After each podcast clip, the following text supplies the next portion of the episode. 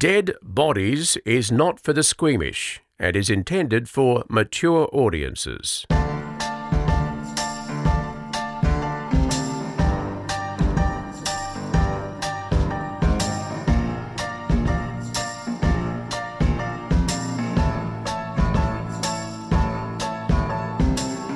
we ready?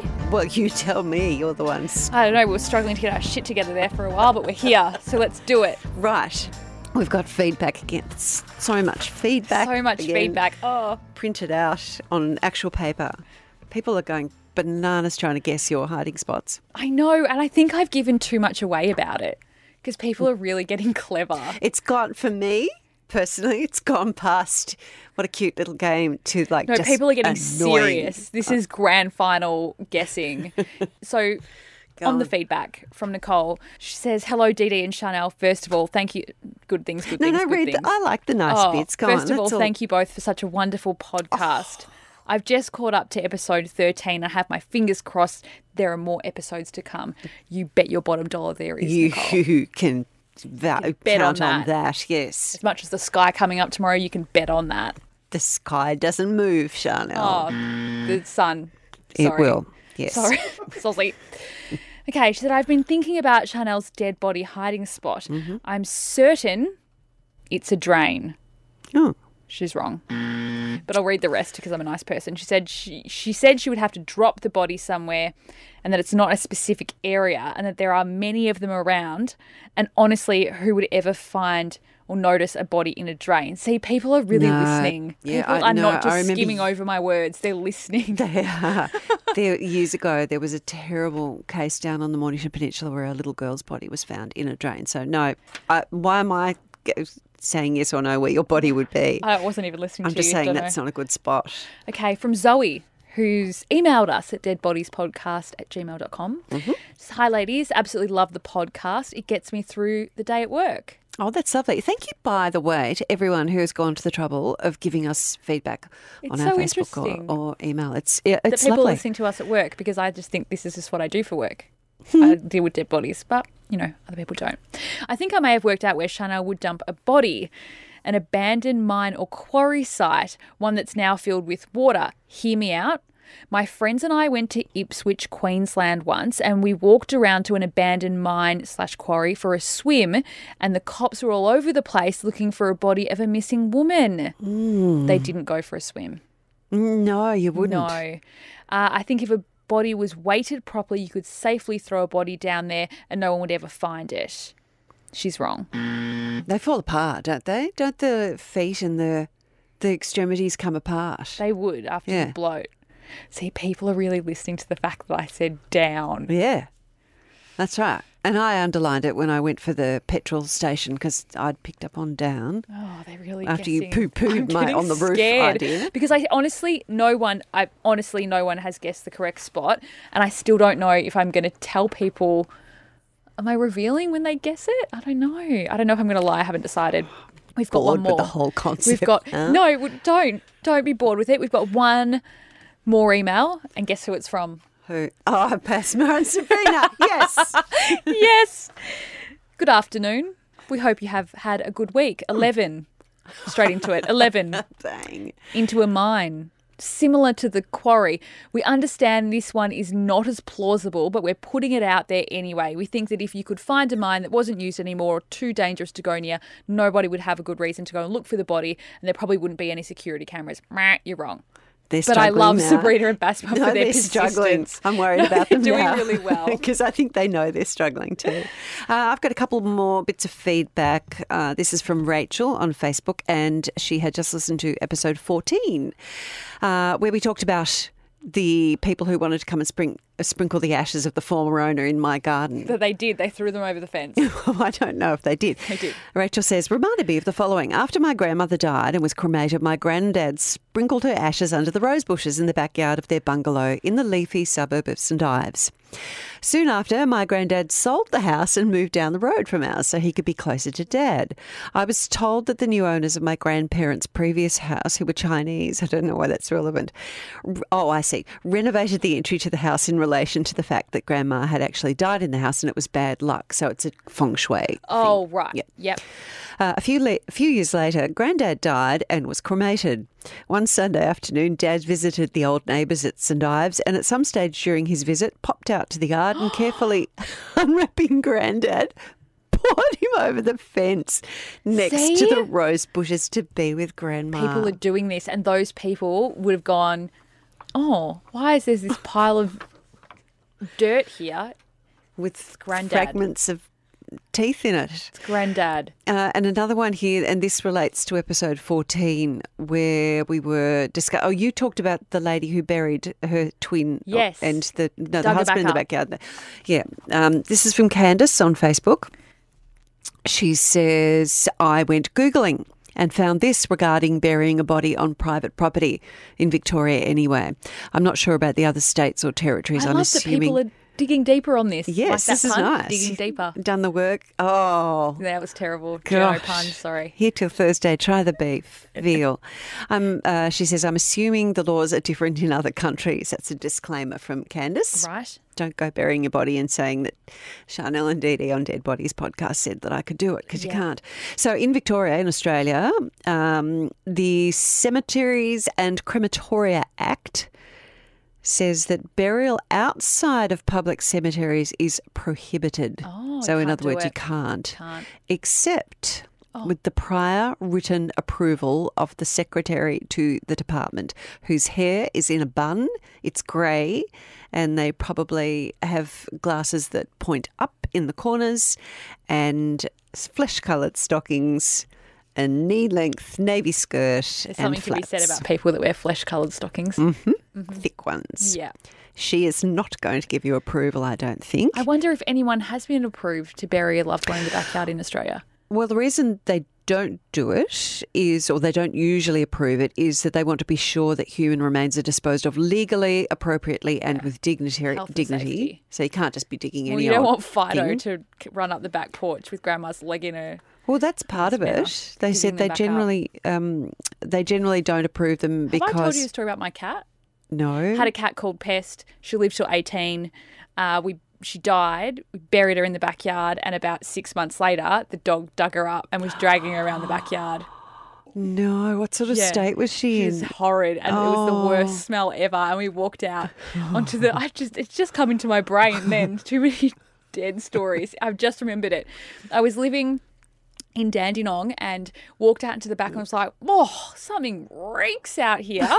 And then there was my dog Bluey, and he was dragging the cat out by the leg. And he would have been thrilled. He was so thrilled.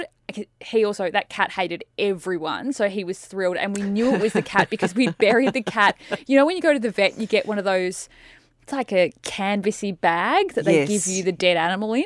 Yep. Yeah, so that was covered in dirt on in the backyard. So we knew he dug the cat up. My dad go back out and put it oh, back in. Oh, that's even worse. Yeah, it was gross. That's awful. Yeah. Okay, so well, that is part of the reason why they don't approve of it generally is yep. because they, they don't know who's going to be responsible for mm. maintaining the grave. They don't know who's going to own the land in the well, future. It could be thing. sold. Who's yeah. going to live thereafter? And someone could dig it up in the future. Yeah. Um, they say that they will sometimes give permission if there are pre-existing burials on the land. You have to be able to prove that there's a tradition of burials there. Right. Um, and it can depend on things like how deep you're going to bury it and all sort of stuff. But I, I read all through it. It's all blah, blah, blah, you know. They said at the end, though, if you do – oh, so hang on. There's no impediment – in other words, you're allowed to bury cremated remains on private property. Oh. So cremated remains, you can pretty much go for it. You can put them anywhere you jolly well what? like. Yes. That means that people are cremated everywhere. Yep, you can put them wherever you want. But then there's a little thing at the sentence at the end that says, if you decide to cremate a loved one, it is important to discuss the details and requirements with your funeral director and your local crematory. In other words, don't be having a dash at that yourself. Yeah. Don't be doing a bit of crematorium work. Then you know when you think about it, right? When people sprinkle ashes, mm. obviously some of them become airborne. So there's a really likely chance that people have inhaled other people. Probably. Don't do it in the wind. I don't know why I thought about that, but that's a very likely thing, right? You know how they say you eat four spiders in your life? Well, it's possible you've also inhaled part of a human. There's some fact that you eat at least four spiders, I don't know the number, a certain amount of spiders when in did- your life because they crawl into your mouth while you're sleeping. No. Yeah, it's a fact. It's one hundred percent. No, yes, it's that's, true. No. You were about to say that's bullshit. It's not. Never. It's fact. I'm a journalist. It's fact. I'm telling you, it's true. But I'm also saying that it's no. very highly likely because I think a lot of people, so for people that don't know Victoria, Great Ocean Road, really long strip of road on the coast. I think that's a great, a lot of people are throwing ashes off there, right? Probably, yeah. I think it's like a destination for throwing ashes. Yeah. Well, that's a good thought. If you if you work somewhere where people are constantly coming and throwing ashes because it's near a beach, write into us and tell us. I bet at the M C G they have a bit of trouble. Wouldn't oh. people always be wanting to go on the M C G? What, and sprinkle ashes? Yeah. Reckon? Yeah. Like it would be funny. Oh, I shouldn't say to, funny because people no, get mad when them. I say funny, but it would be interesting if there was someone who was working in a spectacular location and they would just constantly be like, oh, here's another family throwing some ashes. I wonder, yeah, like uh, those big mm. um, Ferris wheelie things that people Actually, go up in. I'm going to go back to the dog. So you know the dog that dug up the cat? Yes. So when the dog died, we got the dog cremated. Yes. And we threw his ashes in the lake where he used to like to go and he used to chase ducks. Aww. And when we threw his ashes in there, ducks came and ate them. Oh, no. But we thought it was the circle no. of life. Like the ducks got one back. It kind of is, yeah. isn't it? Yeah. Yeah. That's the dog I think I've spoken about that died and I was devastated. Yes. Yeah. Yeah. The, well, the ducks ate him. They came in like, that's a noise. I don't think ducks have lips. No, fact, that was I'm like a beak noise anyway. I don't believe people eat spiders in their sleep. They do. No, they don't. Someone write in I've and tell us. I've never heard that. They That's do. Such a, no. But dribble, how would you know dribble if a bug is coming out when you're sleeping? The stuff that's not going in. I sleep with my mouth open. Oh. I do. I know I do. Because my boyfriend has this thing where he takes photos of me while I'm sleeping and then he what? waits he waits until the next day around two o'clock and he sends them in the group chat. And it was a thing that my sister and he, and my boyfriend kept doing to me all the time. Like if I'd fall asleep after a long drive in my sister's car, she'd take heaps of photos of me, would not say anything. That's so good. And then the next day in a group chat, I'd just be at work and I'd get all these photos of me. You've just asleep. Reminded me, many years ago, um, my I husband and I dead. had a, so you would do if you're yeah, asleep. Yeah, I know. Um, our, the bed in our house, the bed, uh, the head of the bed was near mm. the window, mm. and there was a really bad thunderstorm um, at night. My husband sleeps like a log, yeah. like oh, he's out, he's gone. Right. And uh, in the morning, I think I said something to to him like, oh, wow, did you see that storm last night? That was incredible, the lightning. And he said, oh, I thought you were taking photographs of me. So he must be like semi-conscious, was just yeah. aware of the flashes of see? the lightning. Thought I was photographing. But I sleep dead too. Do you? I could have the weight of the world on my shoulders. I could have, I don't know, a lot of debt, a pending divorce, uh, yep. cops after me. And I would sleep no problems. Actually, yeah, same. Yeah, I'm at out. a rock Once concert, out. Yeah, can't sleep on planes though. Hate them. Mm, Got a story do. for me? Do. Tell me a story. Sure do. Now, it's always, people think, you know, obviously death is terrible. Yes. And it's always terrible to lose a loved one, isn't it? Yes. Yeah, so imagine your loved one's, your loved one's dead. They take them off to the morgue and then they come back to life. No, is they this do. that thing where the muscles tighten and they look no, like they're sitting No, they legitimately up? come back to life. So you get a call, hey, um, we know you're really upset that your mum died, but just letting you know she's in the foyer, she's waiting to be picked up because she actually wasn't dead. Surely that doesn't actually happen. Well, that's just, I've made that dramatic, but. It's not like you I've, much. I've, I've dramatised that for effect. God. In twenty eleven, I'm not going to say her name because I can't say it and only Dee Dee does. Tries to do, oh, you know, what? tries to say names that she can't.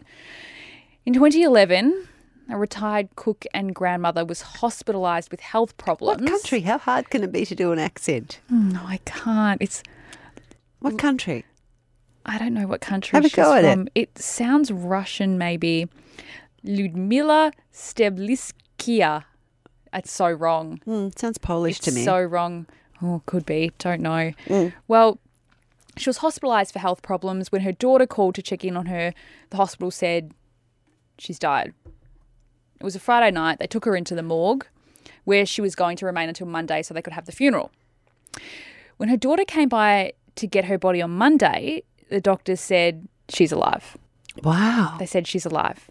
And they brought her into her mum's hospital room, and she was there, and she was alive. Now, she had survived the whole weekend under morgue refrigeration. What? Yeah. And I don't know the temperatures in morgue refrigeration, but it's colder than your fridge, right? It'd be it's, less than, what's a fridge freezing. Is like four degrees, five degrees, yeah. something like that. So she yeah. says, I have a vague recollection of the real cold is what she said, and her skin had peeled from her body because it was so cold. Oh, wow. Her family had spent the whole weekend planning her funeral the whole time she'd been alive, and they said it was ex- they were ecstatic to have her back. It's a miracle I'm still here, she said.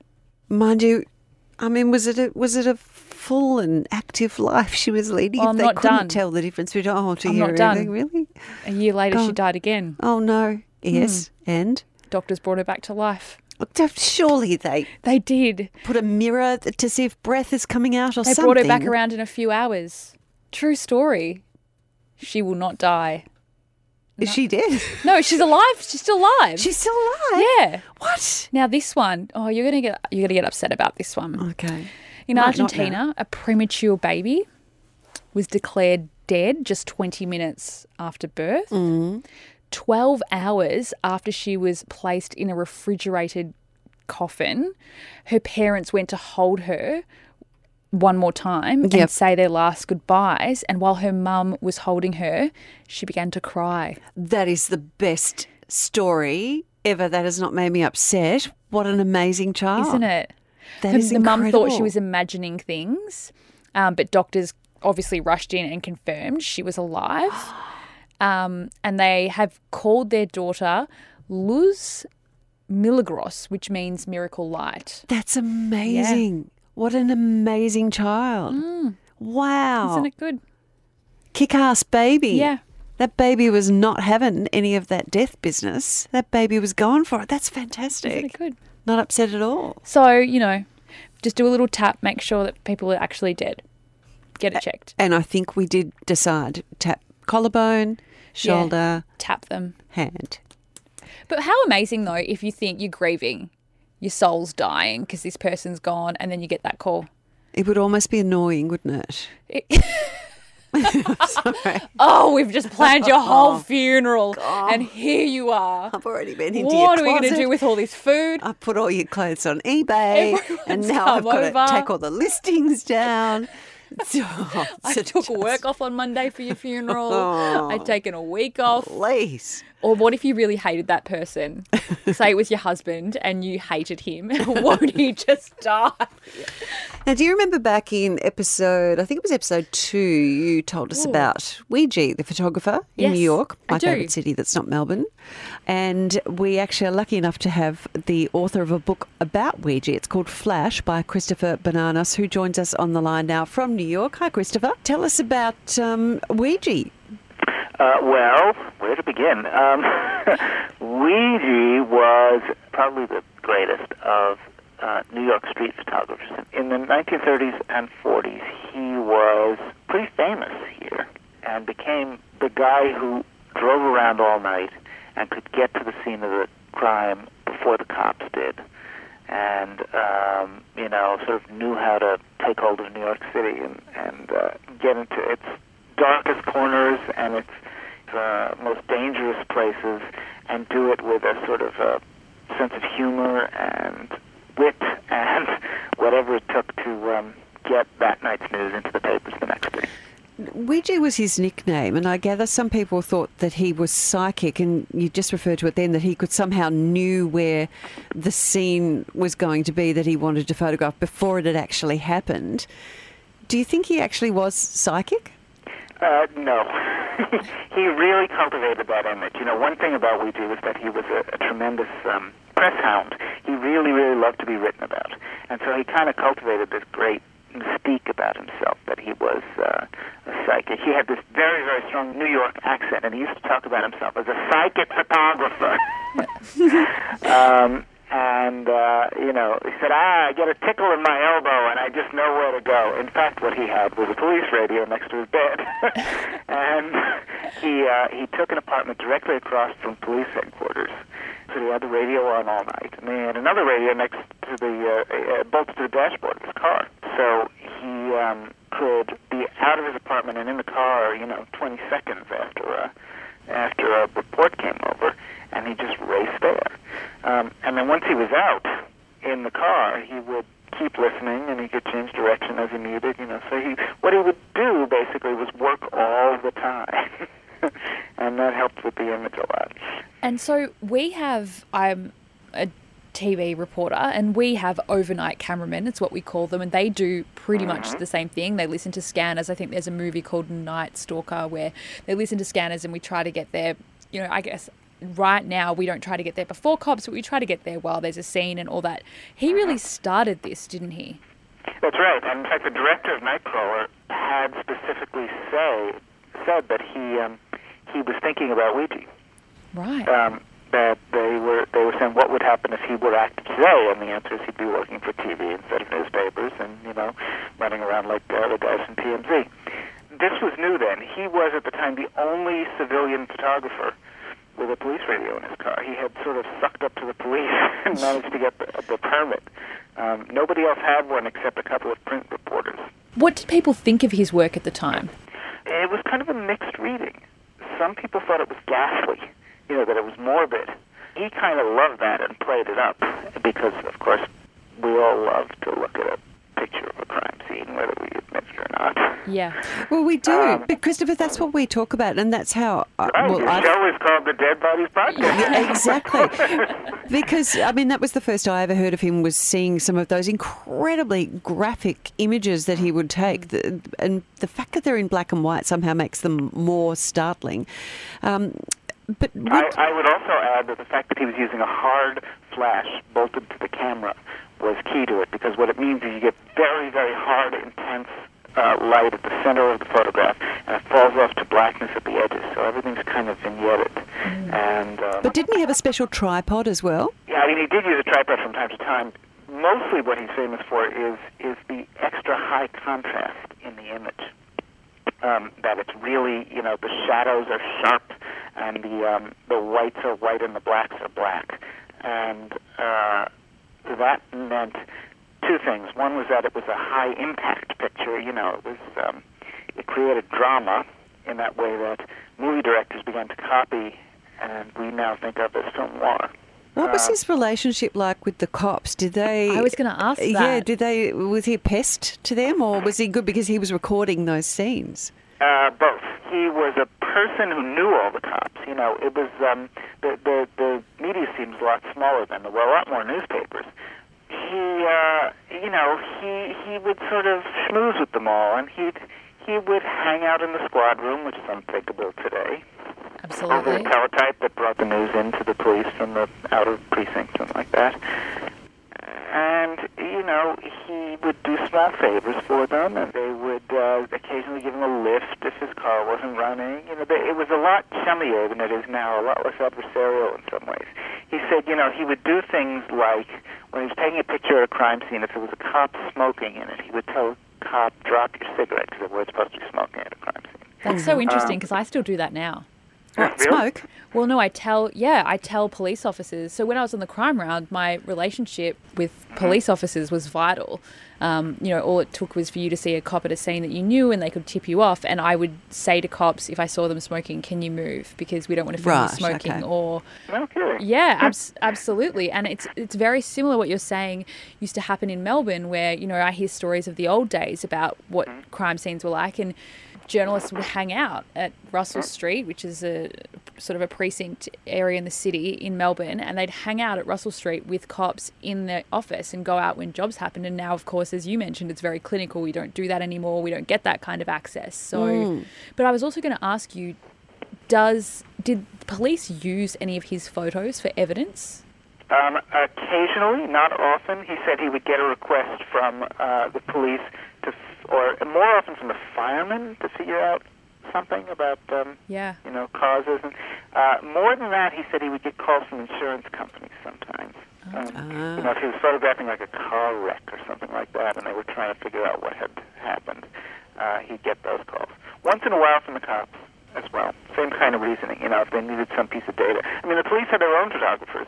Sometimes in his pictures, you see the police photographer at work. There's a, there's an amazing Weegee photograph, one of the most gruesome and in its way beautiful.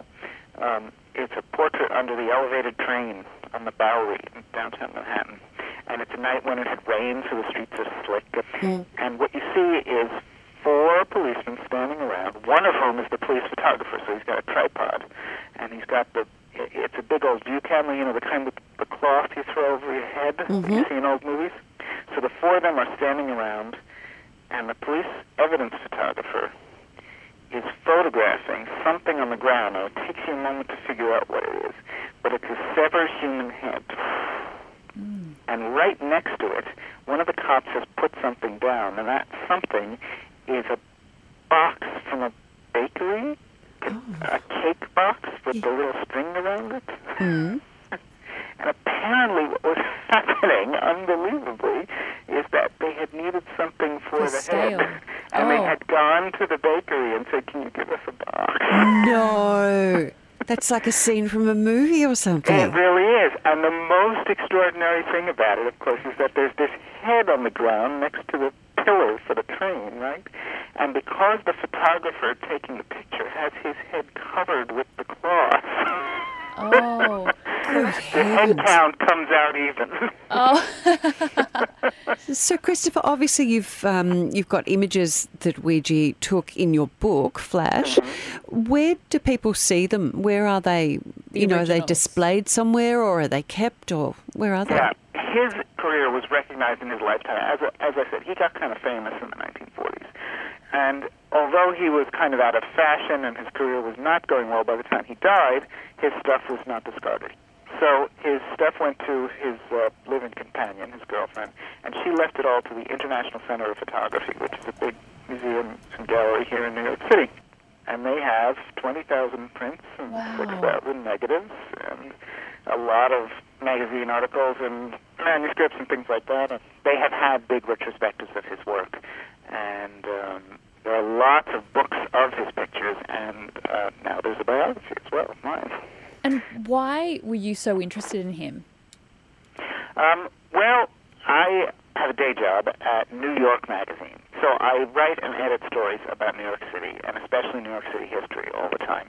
And if you spend a lot of time on that, you run into Weegee pretty early because he's among the most famous New York photographers. That said, there's lots of photographers out there who do good work and are very interesting. And the last big museum retrospective of Weegee's work was at I C P in two thousand twelve. And I came out thinking, this guy is an amazing story.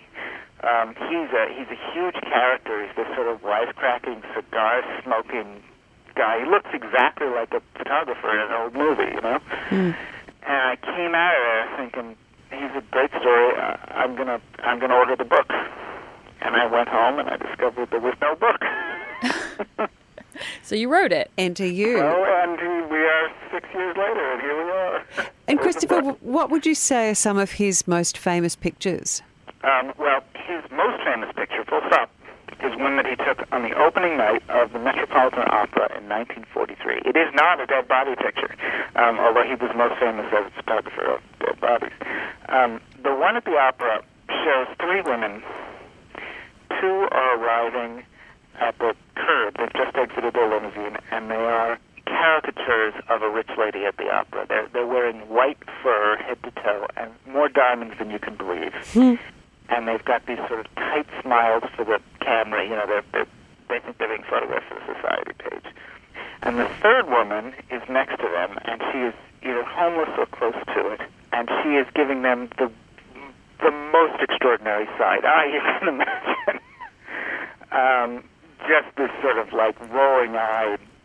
Um, it's half a leer and half a sneer, and it's it's uh, it's you know some mix of confusion and contempt. Now that wasn't the, just dumb luck that he found those three women juxtaposed that exactly way. Right. The photo is called The Critic, and it's it's uh, it it helped make his career. Uh, as I said, that, uh, the Museum of Modern Art here bought a bunch of his photos at that point in his career. that was the one they got first, I believe.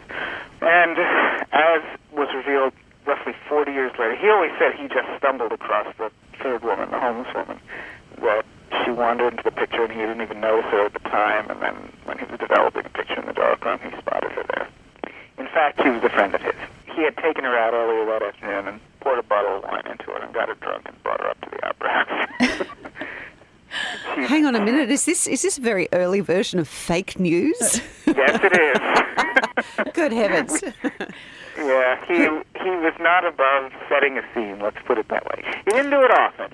Um, you know, most of his pictures are of new scenes that you couldn't fake. They're crime scenes. They look like they look.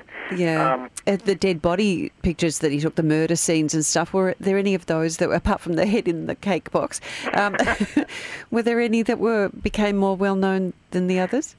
Yeah, there's a truly great one of a, um, a gangster named Dominic D'Odato. He was a very small-time guy, but he was gunned down on Elizabeth Street in nineteen thirty-six. And um, it's it's just a perfect still life. It's a dead body on the sidewalk in front of a restaurant, and he's face down, and he's looking away from the camera. He didn't photograph his face, and you barely see any blood. You know, he just looks like he's napping almost, but then you notice about three feet from the body there's a gun, and about three feet from the body, two feet from the body, there's a hat which has tumbled off his head. This one's not on his chest. And just it's it's just a composition. It's a still life. It's like a Cezanne, except it's a dead guy on the street. Yeah. There's another one that really is one of my favorites, if you can. It's another guy who was knocked off nineteen thirty-nine, November nineteen thirty-nine. Um, guy named Angelo Decker was gunned down in a in the cafe on Prince Street in New York. And Weegee, when he got there, just as the cops did, took a look at it and he photographed the guy on the door of the cafe. But then he crossed the street and he took a portrait of the whole block. Mm-hmm. Because what he noticed was that every window in the tenements had a family peeking out of it, two, three, four little heads mm-hmm. sticking out of every one. So he said, you know, to me, this was drama. um, and so it's an amazing picture because you almost don't see the corpse at first. What you notice yeah. is this tableau. And he called it balcony suits at a murder. So he was an artist in a way, wasn't he? Well, that's that's the great question. At the time, it was hard for people to imagine that he was an artist. But it's interesting, um, though, and it's something, I guess, that would be very close to your heart, is nine eleven. And some of the most telling photos out of that are not just the photos of the planes hitting the towers, but of the people's reactions watching it. Mm-hmm. There is a formal beauty to a lot of these pictures, yeah. which is, I think, what you're getting at. And, and yeah. You know, you're right. And I mean, they show they show humanity in its worst moments, and they have power from that, and the power sometimes takes the form of beauty. Yeah. Um, and that's what I've always said with all the crime scenes I've attended. For me, it's not so much the dead body that would irk me or stay with me. It was the people's reaction or families turning up and finding out that their loved ones were gone. That is what would always stay with me. Mm. So, well, in fact, that, that that is something that Weegee talked about quite a bit. It wasn't, I can't say it was a great innovation, because other people were doing it as well, but one thing that he did better than most news photographers of his time, and came to sort of treat as a trademark, was what I call watching the watchers. When he went to a murder scene, very often he turned around and photographed the school kids watching it. Yeah. Or um, at a fire, uh, he would photograph the person who just got out of the building whose sister did not. One of his more iconic photographs is of two women just sobbing and keening. They were outside a tenement, and they just found out that their sister and uh, it's a mother and daughter, and the second sister and her son had just burned to death. Oh, goodness. Yeah, it, it's an extraordinary picture just because he sort of zooms in on their two faces. And the title he gave it in, a, in his first book was, I Cried When I Took This Picture. Wow. Well, thank you so much. We are so grateful for your time. And I'm also so grateful for someone that went and looked for a book, saw it wasn't there, and decided to write it. The book is called Flash. You can buy it anywhere around the world. It's available here online. Uh, definitely a good read. It's actually in um, uh, bookstores in Australia too. There we go. Pan Macmillan. They're carrying it there. Terrific. I'm glad to hear it. Thank you. Christopher Bonanos, author of the book Flash on Arthur Fellig, better known as Weegee. Thank you. Terrific. On the next episode of Dead Bodies. How many graves do you think you've been in? I've always asked that question. Uh, I could be doing probably three in a day, depending on the depth of them. So, yeah, you're probably looking at, gee, twenty a week or something like that. Gee, that's a lot. Uh, Over forty-one years. I've just done a rough calculation. It's about thirty thousand graves. Dead Bodies is created by Dee Dee Dunleavy and Chanel Vella and produced by Kirsten Limhow. Contact us at deadbodiespodcast at gmail dot com.